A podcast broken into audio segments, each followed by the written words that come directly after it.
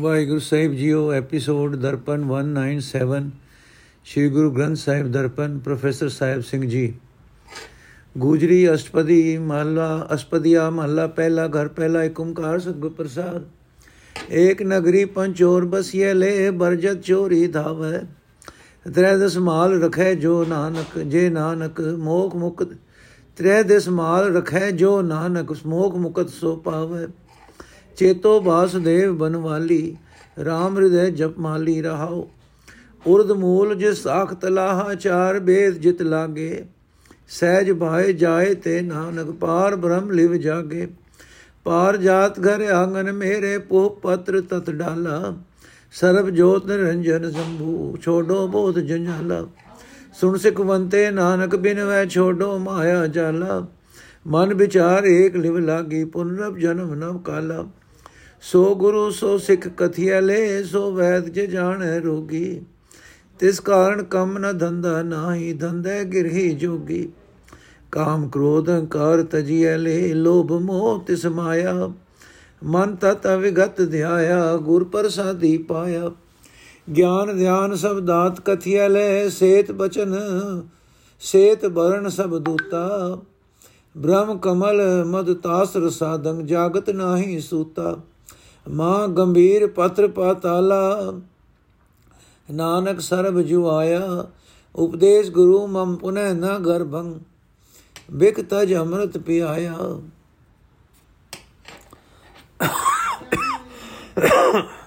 ਅਰਥ ਹੈ ਭਾਈ ਸਰਬ ਵਿਆਪਕ ਜਗਤ ਮਾਲਕ ਪ੍ਰਮਾਤਮਾ ਨੂੰ ਸਦਾ ਚੇਤੇ ਰੱਖੋ, ਪ੍ਰਭੂ ਨੂੰ ਆਪਣੇ ਹਿਰਦੇ ਵਿੱਚ ਟਿਕਾਓ, ਇਸ ਨੂੰ ਆਪਣੀ ਮਾਲਾ ਬਣਾਓ, ਰਹਾਓ। ਇਸ ਇੱਕੋ ਹੀ ਸਰੀਰ ਨਗਰ ਵਿੱਚ ਕਾਮਾਦਿਕ ਪੰਜ ਚੋਰ ਵਸੇ ਹੋਏ ਹਨ। ਵਰਜਦਿਆਂ ਵੀ ਇਹਨਾਂ ਵਿੱਚੋਂ ਹਰ ਇੱਕ ਇਸ ਨਗਰ ਵਿਚਲੇ ਆਤਮਿਕ ਗੁਣਾਂ ਨੂੰ ਚੁਰਾਣ ਲਈ ਉੱਠ ਦੌੜਦਾ ਹੈ। ਪਰਮਾਤਮਾ ਨੂੰ ਆਪਣੇ ਹਿਰਦੇ ਵਿੱਚ ਵਸਾ ਕੇ ਜਿਹੜਾ ਮਨੁੱਖ ਇਹਨਾਂ ਪੰਜਾਂ ਤੋਂ ਮਾਇਆ ਦੇ ਤਿੰਨ ਗੁਣਾ ਤੇ ਤੋਂ ਅਤੇ 10 ਇੰਦਰੀਆਂ ਤੋਂ ਆਪਣਾ ਆਤਮਿਕ ਗੁਣਾਂ ਦਾ ਸਰਮਾਇਆ ਬਚਾ ਰੱਖਦਾ ਹੈ हे ਨਾਨਕ। ਉਹ ਇਹਨਾਂ ਤੋਂ ਸਦਾ ਲਈ ਖਲਾਸੀ ਪ੍ਰਾਪਤ ਕਰ ਲੈਂਦਾ ਹੈ। ਜਿਸ ਮਾਇਆ ਦਾ ਮੂਲ ਪ੍ਰਭੂ ਮਾਇਆ ਦੇ ਪ੍ਰਭਾਵ ਤੋਂ ਉੱਚਾ ਹੈ, ਜਗਤ ਪਸਾਰਾ ਇਸ ਮਾਇਆ ਦੇ ਪ੍ਰਭਾਵ ਹੇਠ ਹੈ। ਚਾਰੇ ਵੇਦ ਜਿਸ ਮਾਇਆ ਦੇ ਬਲ ਦੇ ਜ਼ਿਕਰ ਵਿੱਚ ਲੱਗੇ ਰਹੇ ਹਨ, ਉਹ ਮਾਇਆ ਸਹਜੇ ਹੀ ਉਹਨਾਂ ਬੰਦਿਆਂ ਤੋਂ ਪਰੇ ਹਟ ਜਾਂਦੀ ਹੈ। ਜੋ ਪਰਮਾਤਮਾ ਨੂੰ ਆਪਣੇ ਹਿਰਦੇ ਵਿੱਚ ਵਸਾਉਂਦੇ ਹਨ, ਕਿਉਂਕਿ ਉਹ ਬੰਦੇ ਛੇ ਨਾਨਕ ਪਰਮਾਤਮਾ ਦੇ ਚਰਨਾਂ ਵਿੱਚ ਸੁਰਤ ਜੋੜ ਕੇ ਮਾਇਆ ਦੇ ਹਲਿਆਂ ਵੱਲੋਂ ਸੁਚੇਤ ਰਹਿੰਦੇ ਹਨ। ਇਹ ਸਾਰਾ ਜਗਤ ਜਿਸ ਪਾਰਜਾਤ ਪ੍ਰਭੂ ਦਾ ਫੁੱਲ ਪੱਤਰ ਡਾਲੀਆਂ ਆਦਿਕ ਪਸਾਰਾ ਹੈ, ਜੋ ਪ੍ਰਭੂ ਸਾਰੇ ਜਗਤ ਦਾ ਮੂਲ ਹੈ, ਜਿਸ ਦੀ ਜੋਤ ਸਭ ਜੀਵਾਂ ਵਿੱਚ ਪਸਰ ਰਹੀ ਹੈ, ਜੋ ਮਾਇਆ ਦੇ ਪ੍ਰਭਾਵ ਤੋਂ ਪਰੇ ਹੈ ਜਿਸ ਦਾ ਪ੍ਰਕਾਸ਼ ਆਪਣੇ ਆਪ ਤੋਂ ਹੈ, ਉਹ ਸਰਬ ਇੱਛਾ ਪੂਰਕ ਪਾਰਜਾਤ, ਪ੍ਰਭੂ ਮੇਰੇ ਹਿਰਦੇ ਆਂਗਨ ਵਿੱਚ ਪ੍ਰਗਟ ਹੋ ਗਿਆ ਹੈ ਤੇ ਮੇਰੇ ਅੰਦਰੋਂ ਮਾਇਆ ਵਾਲੇ ਜੰਜਾਲ ਮੁੱਕ ਗਏ ਹਨ। हे ਭਾਈ, ਤੁਸੀਂ ਵੀ ਪਰਮਾਤਮਾ ਨੂੰ ਆਪਣੇ ਹਿਰਦੇ ਵਿੱਚ ਵਸਾਓ, ਇਸ ਤਰ੍ਹਾਂ ਮਾਇਆ ਦੇ ਬਹੁਤੇ ਜੰਜਾਲ ਛੱਡ ਸਕੋਗੇ। हे ਮੇਰੀ ਸਿੱਖਿਆ ਸੁਣਨ ਵਾਲੇ ਭਾਈ, ਜੋ ਬੇਨਤੀ ਨਾਨਕ ਕਰਦਾ ਹੈ, ਉਹ ਸੁਣ। ਆਪਣੇ ਹਿਰਦੇ ਵਿੱਚ ਪਰਮਾਤਮਾ ਦਾ ਨਾਮ ਧਾਰਨ ਰੱਖ, ਧਾਰਨ ਕਰ। ਇਸ ਤਰ੍ਹਾਂ ਤੂੰ ਮਾਇਆ ਦੇ ਬੰਧਨ ਤਿਆਗ ਸਕੇਗਾ। ਜਿਸ ਮਨੁੱਖ ਦੇ ਮਨ ਵਿੱਚ, ਸੋਚ ਮੰਡਲ ਵਿੱਚ ਇੱਕ ਪਰਮਾਤਮਾ ਦੀ ਲਿਵ ਲੱਗ ਜਾਂਦੀ ਹੈ ਉਸ ਨੂੰ ਮੂੜ ਮੂੜ ਜਨਮ ਮਰਨ ਦਾ ਗੇੜ ਨਹੀਂ ਹੁੰਦਾ। ਜਿਸ ਮਨੁੱਖ ਨੇ ਪਰਮਾਤਮਾ ਨੂੰ ਹਿਰਦੇ ਵਿੱਚ ਵਸਾ ਲਿਆ ਹੈ, ਉਹ ਗੁਰੂ ਕਿਹਾ ਜਾ ਸਕਦਾ ਹੈ, ਉਹ ਅਸਲ ਸਿੱਖ ਕਿਹਾ ਜਾ ਸਕਦਾ ਹੈ। ਉਹ ਅਸਲ ਵੈਦ ਕਿਹਾ ਜਾ ਸਕਦਾ ਹੈ, ਕਿਉਂਕਿ ਉਹ ਹੋਰ ਆਤਮਕ ਰੋਗੀਆਂ ਦੇ ਰੋਗ ਸਮਝ ਲੈਂਦਾ ਹੈ। ਪਰਮਾਤਮਾ ਦੇ ਸਿਮਰਨ ਦੀ ਬਰਕਤ ਨਾਲ ਦੁਨੀਆ ਦਾ ਕੰਮ ਧੰਦਾ ਉਸ ਨੂੰ ਵਿਆਪ ਨਹੀਂ ਸਕਦਾ। ਪ੍ਰਭੂ ਦੇ ਸਿਮਰਨ ਸਦਕਾ ਉਹ ਮਾਇਆ ਦੇ ਬੰਧਨ ਵਿੱਚ ਨਹੀਂ ਫਸਦਾ। ਉਹ ਗ੍ਰਸਤੀ ਹੁੰਦਾ ਵੀ ਜੋਗੀ ਹੈ। ਜਿਸ ਮਨੁੱਖ ਨੇ ਗੁਰੂ ਦੀ ਮਿਹਰ ਨਾਲ ਆਪਣੇ ਮਨ ਵਿੱਚ ਜਗਤ ਮੂਲ ਅਦ੍ਰਿਸ਼ਟ ਪ੍ਰਭੂ ਨੂੰ ਸਿਮਰਿਆ ਹੈ ਤੇ ਉਸ ਨਾਲ ਮਿਲਾਪ ਹਾਸਲ ਕਰ ਲਿਆ ਹੈ। ਉਸ ਨੇ ਕਾਮ, ਕ੍ਰੋਧ ਤੇ ਅਹੰਕਾਰ ਤਿਆਗ ਦਿੱਤਾ ਹੈ। ਉਸ ਨੇ ਲੋਭ, ਮੋਹ ਤੇ ਮਾਇਆ ਦੀ ਤ੍ਰਿਸ਼ਨਾ ਛੱਡ ਦਿੱਤੀ ਹੈ। ਪਰਮਾਤਮਾ ਨਾਲ ਡੂੰਗੀ ਸਾਂਝ ਬਣਨੀ, ਪ੍ਰਭੂ ਚਰਨਾਂ ਵਿੱਚ ਸੁਰਤ ਜੋੜਨੀ, ਇਹ ਸਭ ਪ੍ਰਭੂ ਦੀ ਦਾਤ ਹੀ ਕਹੀ ਜਾ ਸਕਦੀ ਹੈ। ਜਿਸ ਨੂੰ ਇਹ ਦਾਤ ਮਿਲਦੀ ਹੈ ਉਸ ਨੂੰ ਤੱਕ ਕੇ ਕਾਮਾਦਿਕ ਵੈਰੀਆਂ ਦਾ ਰੰਗ ਫੱਕ ਹੋ ਜਾਂਦਾ ਹੈ।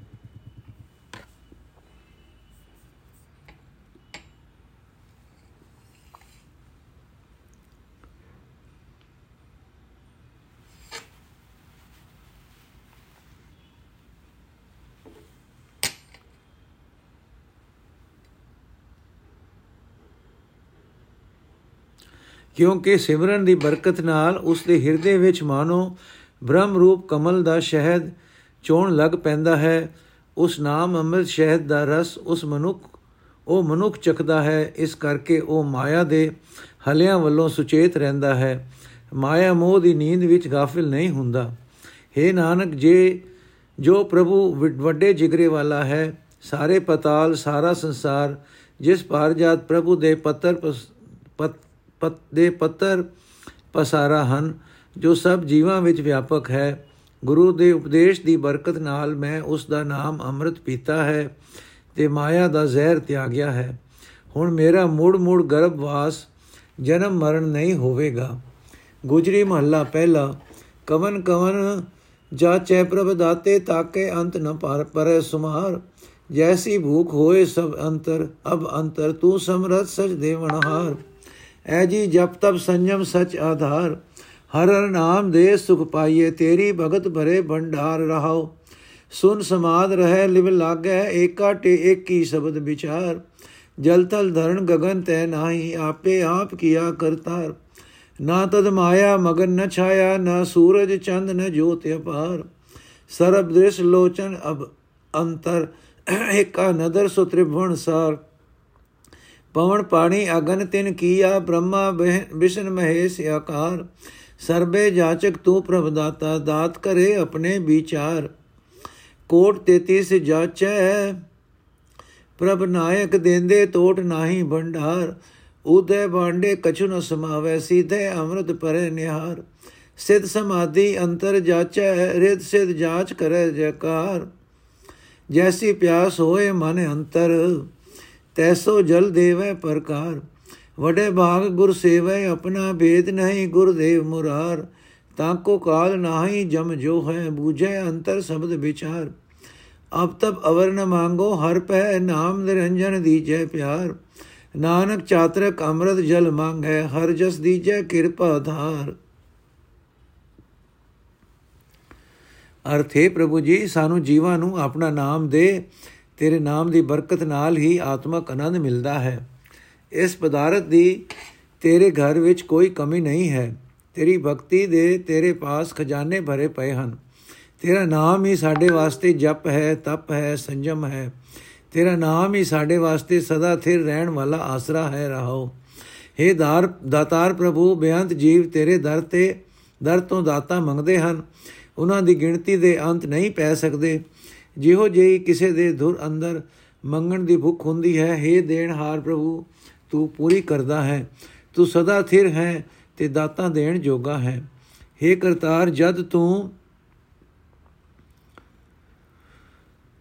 हे ਕਰਤਾਰ ਜਦੋਂ ਤੂੰ ਆਪਣੇ ਆਪ ਨੂੰ ਹੀ ਪ੍ਰਗਟ ਕੀਤਾ ਸੀ ਤਦੋਂ ਨਾ ਪਾਣੀ ਸੀ ਨਾ ਸੁਖ ਨਾ ਸੁਖ ਸੀ ਨਾ ਧਰਤੀ ਸੀ ਨਾ ਆਕਾਸ਼ ਸੀ ਤਦੋਂ ਤੂੰ ਆਪ ਹੀ ਅਫੁਰ ਅਵਸਥਾ ਵਿੱਚ ਆਪਣੇ ਅੰਦਰ ਸੁਰਤ ਜੋੜ ਕੇ ਸਮਾਧੀ ਲਾਈ ਬੈਠਾ ਸੀ। ਤੂੰ ਇਕੱਲਾ ਆਪ ਹੀ ਆਪਣੇ ਇਰਾਦੇ ਨੂੰ ਸਮਝਦਾ ਸੀ।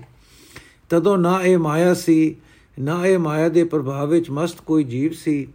ਨਾ ਤਦੋਂ ਸੂਰਜ ਸੀ, ਨਾ ਚੰਦਰਮਾ ਸੀ, ਨਾ ਹੀ ਕੋਈ ਹੋਰ ਜੋਤ ਸੀ।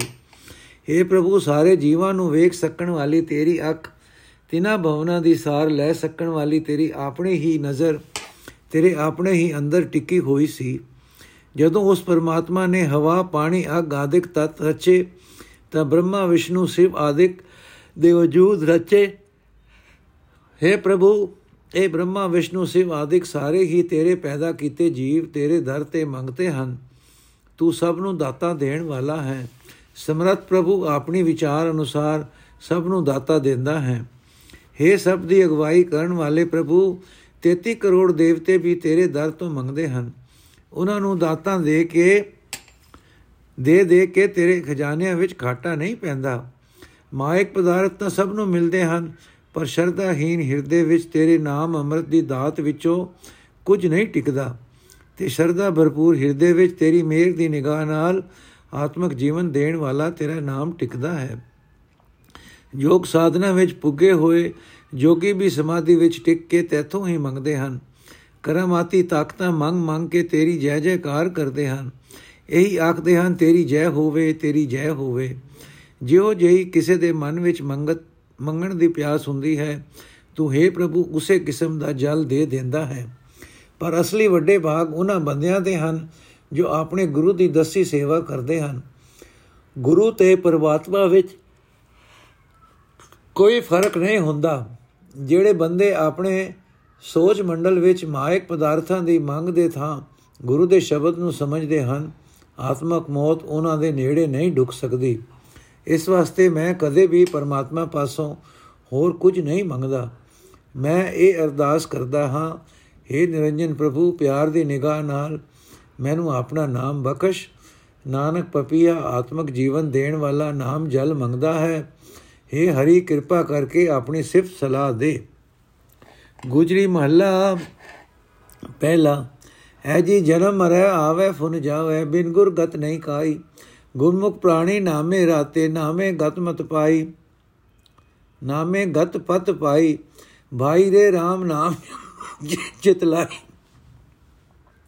ਗੁਰ ਪ੍ਰਸਾਦੀ ਹਰ ਜਾਚੇ, ਐਸੀ ਨਾਮ ਵਡਾਈ ਰਹਾਓ। ਐ ਜੀ ਬੋਤੇ ਭੇਖ ਕਰੈ ਵਿਖਿਆ ਕੁਕੇਤੇ ਉਦਰ ਭਰਨ ਕਹਿਤਾਈ ਬਿਨਰ ਭਗਤ ਨਾਹੀ ਸੁਖ ਪ੍ਰਾਣੀ, ਬਿਨ ਗੁਰ ਗਰਭ ਨ ਜਾਈ। ਐ ਜੀ ਕਾਲ ਸਦਾ ਥਿਰ, ਸਦਾ ਸਿਰ ਉਪਰ, ਠਾਂਡੇ ਜਨਮ ਜਨਮ ਵਹਿ ਰਾਈ ਸਾਚੇ ਸ਼ਬਦ ਰਤੇ ਸੇ ਸਾਚੇ, ਸੇ ਬਾਚੇ ਸਤਗੁਰ ਬੂਝ 부ਝਾਈ ਗੁਰ ਸਰਣਾਈ ਜੋ ਨ ਸਕੈ, ਦੂਰ ਦੂਤ ਨ ਸਕੈ ਸੰਤਾਈ। ਅਵਗਤ ਨਾਥ ਨਿਰੰਜਨ ਰਾਤੇ, ਨਿਰਭਉ ਸਿਉ ਲਿਵ ਲਾਈ। ਐ ਜਿਉ ਨਾਮ ਦਿੜੋ ਨਾਮੇ ਲਿਵ ਲਾਓ, ਸਤਗੁਰ ਟੇਕ ਟਿਕਾਈ। ਜੋ ਤਿਸ ਭਾਵੈ ਸੋਈ ਕਰਸੀ ਕੀਰਤ ਨ ਮੇਟਿਆ ਜਾਈ। ਐ ਜੀ ਭਾਗ ਪਰੇ ਗੁਰ ਸਰਣ ਤੁਮਾਰੀ, ਮੈਂ ਅਵਰ ਨ ਦੂਜੀ ਰਾਈ, ਅਵਰ ਨ ਦੂਜੀ ਭਾਈ। ਅਬ ਤਬ ਏਕੋ ਏਕ ਪੁਕਾਰੋ, ਆਦ ਜੁਗਾਲ ਸੁਖਾਈ। ਐ ਜੀ ਰਾਖੋ ਪੈਜ ਨਾਮ ਆਪਣੇ ਕੀ ਤੁਝੀ ਸਿਉ ਬਨੇ ਆਈ ਕਰ ਕਿਰਪਾ ਗੁਰ ਦਰਸ ਦਿਖਾਵੋ, ਹਉਮੈ ਸ਼ਬਦ ਜਲਾਈ। ਐ ਜੀ ਕਿਆ ਮੰਗੋ, ਕਿਛ ਰਹਿ ਨਾ ਦਿਸੈ, ਇਸ ਜਗ ਮੈਂ ਆਇਆ ਜਾਈ। ਨਾਨਕ ਨਾਮ ਪਦਾਰਥ ਦੀਜੈ ਹਿਰਦੇ ਕੰਠ ਬਣਾਈ। ਨਾਨਕ ਨਾਮ ਪਦਾਰਥ ਦੀਜੈ ਹਿਰਦੇ ਕੰਠ ਬਣਾਈ। ਅਰਥ, ਹੈ ਭਾਈ, ਜਿਹੜਾ ਮਨੁੱਖ ਗੁਰੂ ਦੀ ਸ਼ਰਨ ਨਹੀਂ ਪੈਂਦਾ, ਉਹ ਜੰਮਦਾ ਹੈ, ਮਰਦਾ ਹੈ, ਫਿਰ ਜੰਮਦਾ ਹੈ, ਮਰਦਾ ਹੈ। ਉਸ ਦਾ ਇਹ ਗੇੜ ਬਣਿਆ ਰਹਿੰਦਾ ਹੈ। ਕਿਉਂਕਿ ਗੁਰੂ ਦੀ ਸ਼ਰਨ ਤੋਂ ਬਿਨਾ ਉੱਚੀ ਆਤਮਿਕ ਅਵਸਥਾ ਨਹੀਂ ਬਣਦੀ।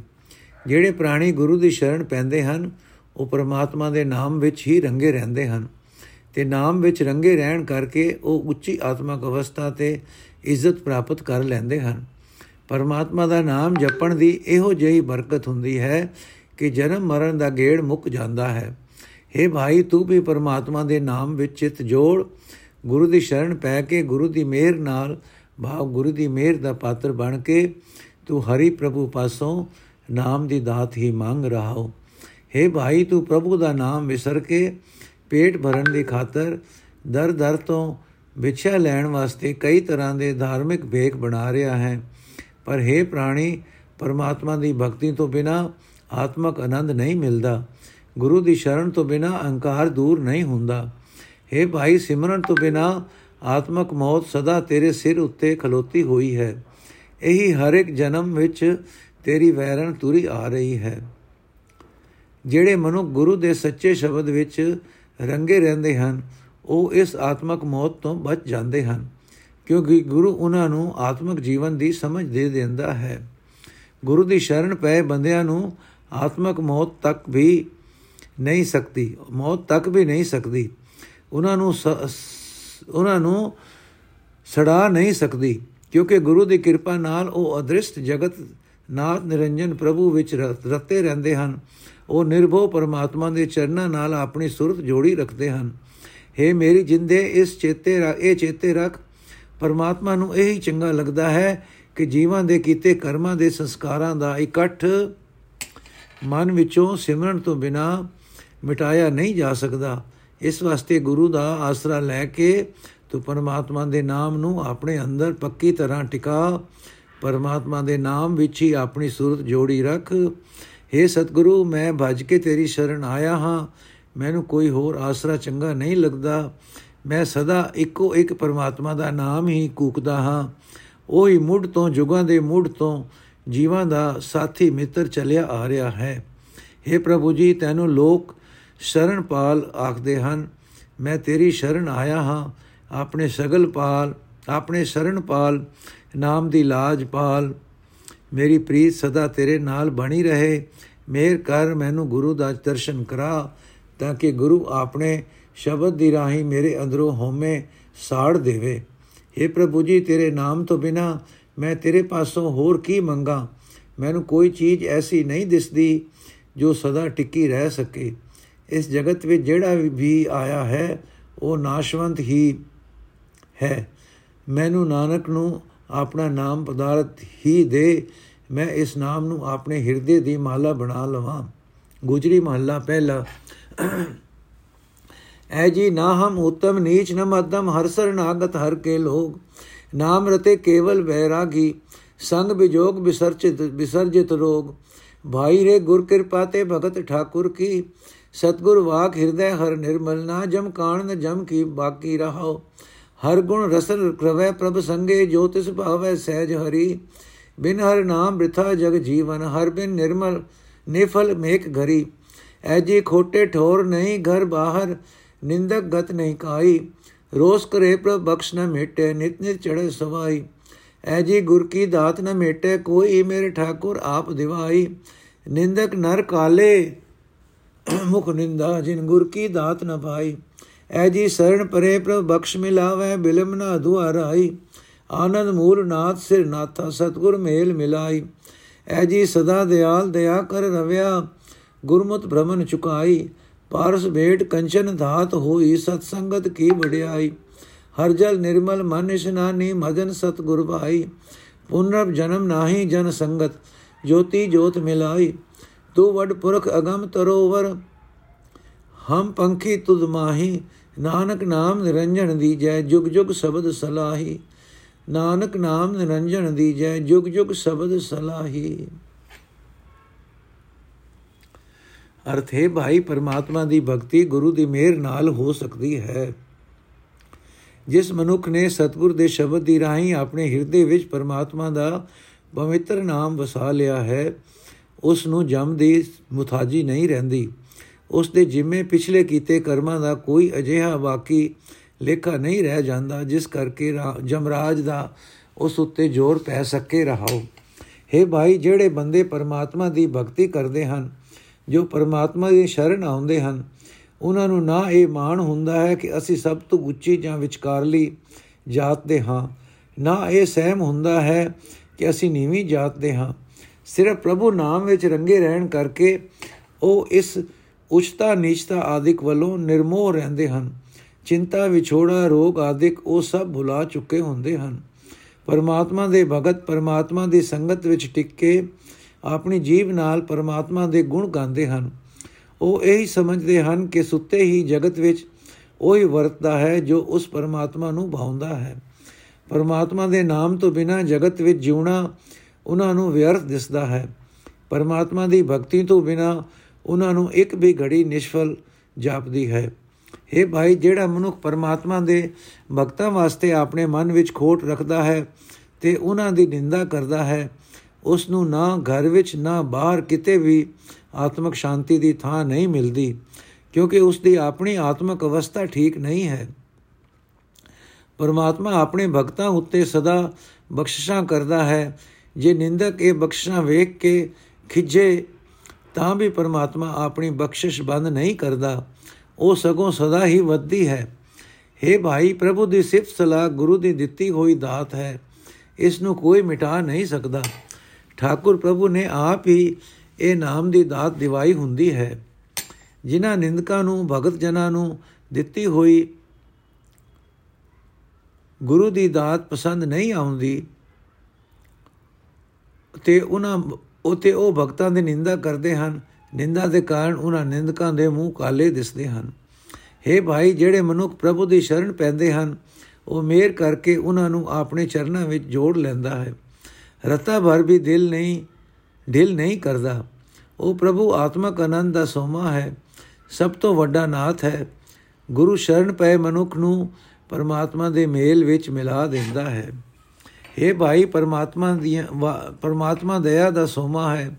ਸਭ ਜੀਵਾਂ ਉੱਤੇ ਸਦਾ ਦਇਆ ਕਰਦਾ ਹੈ। ਜਿਹੜਾ ਮਨੁ ਗੁਰੂ ਦੀ ਮਤ ਲੈ ਕੇ ਉਸ ਨੂੰ ਸਿਮਰਦਾ ਹੈ, ਪ੍ਰਭੂ ਉਸ ਦੀ ਭਟਕਣਾ ਮਿਟਾ ਦਿੰਦਾ ਹੈ। ਜਿਵੇਂ ਲੋਹਾ ਆਦਿਕ ਧਾੜ, ਪਾਰਸ, ਧਾਤ ਪਾਰਸ ਨੂੰ ਛੂ ਕੇ ਸੋਨਾ ਬਣ ਜਾਂਦੀ ਹੈ।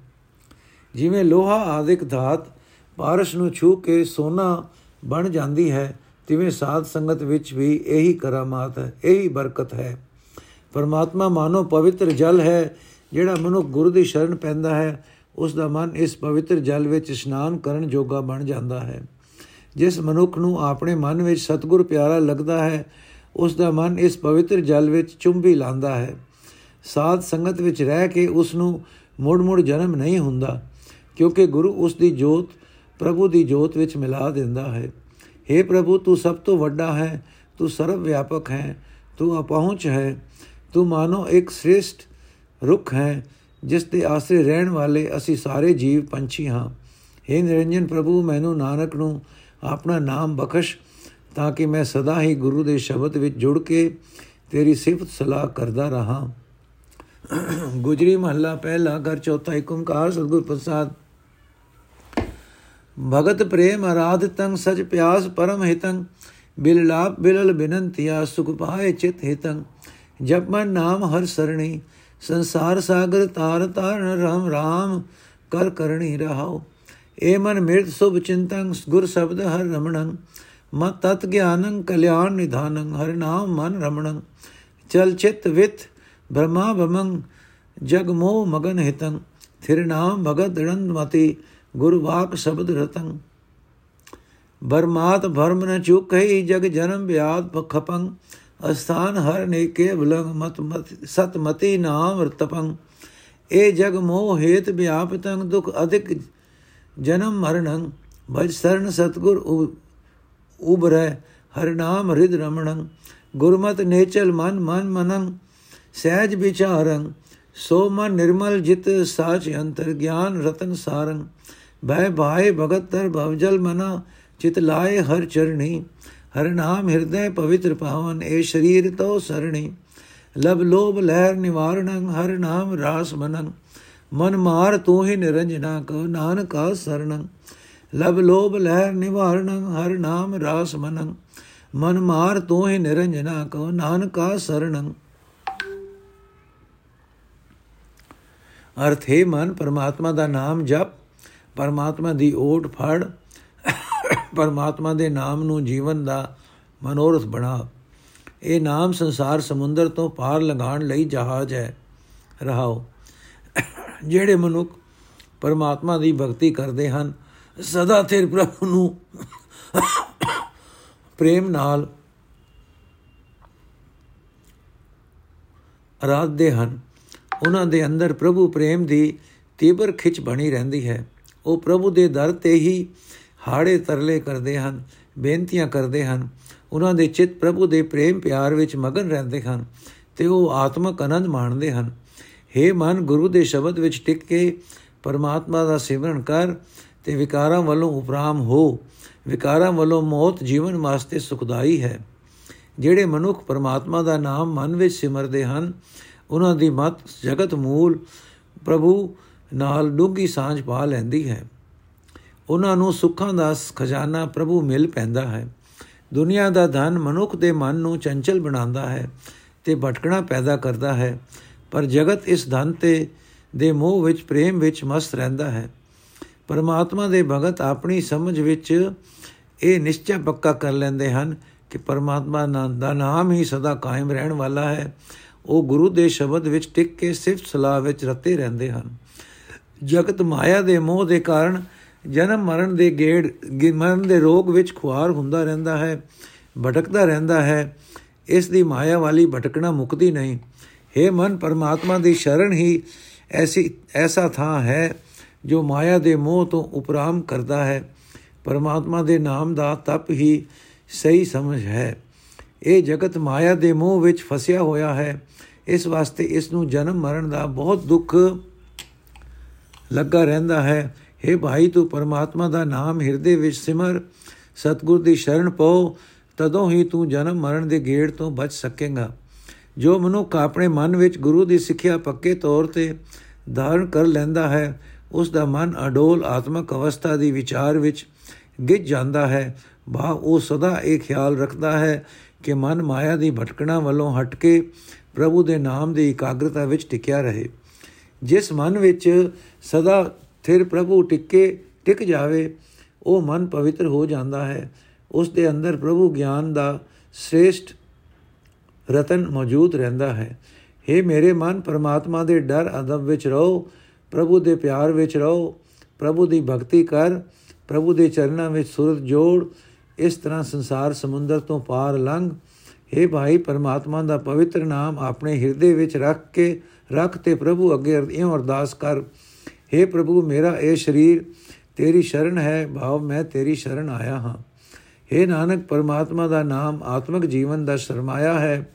ਇਸ ਸਰਮਾਏ ਨੂੰ ਆਪਣੇ ਮਨ ਵਿੱਚ ਸਾਮ ਕੇ ਰੱਖ। ਇਹ ਲਬ ਤੇ ਲੋਭ ਦੀਆਂ ਲਹਿਰਾਂ ਨੂੰ ਦੂਰ ਕਰਨ ਦੇ ਸਮਰੱਥ ਹੈ। ਆਪਣੇ ਮਨ ਨੂੰ ਲਬ ਲੋਭ ਵੱਲੋਂ ਕਾਬੂ ਕਰਕੇ ਰੱਖ ਤੇ ਆਖੇ ਨਿਰੰਜਨ, ਮੈਂ ਤੇਰੀ ਸ਼ਰਨ ਆਇਆ ਹਾਂ। ਨੋਟ ਪਹਿਲੀ ਚਾਰ ਅਸਪਦੀਆਂ ਘਰ ਪਹਿਲਾ ਦੀਆਂ ਹਨ। ਇਹ ਅਸਪਦੀ ਘਰ ਚੌਥਾ ਦੀ ਹੈ। ਅਖੀਰਲੇ ਅੰਕ 1 ਦਾ ਇਹੀ ਭਾਵ ਹੈ। ਅੰਕ 5 ਦੱਸਦਾ ਹੈ ਕਿ ਗੁਰੂ ਨਾਨਕ ਸਾਹਿਬ ਦੀਆਂ ਕੁੱਲ 5 ਅਸਪਦੀਆਂ ਹਨ। ਗੁਜਰੀ ਮਹੱਲਾ ਤੀਜਾ ਘਰ ਪਹਿਲਾ। ਏਕ ਓੰਕਾਰ ਸਤਗੁਰ ਪ੍ਰਸਾਦ। ਨਿਰਤ ਕਰੀ ਇਹ ਮਨ ਨਚਾਈ ਗੁਰ ਪ੍ਰਸਾਦੀ ਆਪ ਗਵਾਈ। ਚਿੱਥੇ ਰਾਖੇ ਸੋ ਮੁਕਤ ਹੋਵੇ। ਜੋ ਇੱਛੀ ਸੋਈ ਫਲ ਪਾਈ।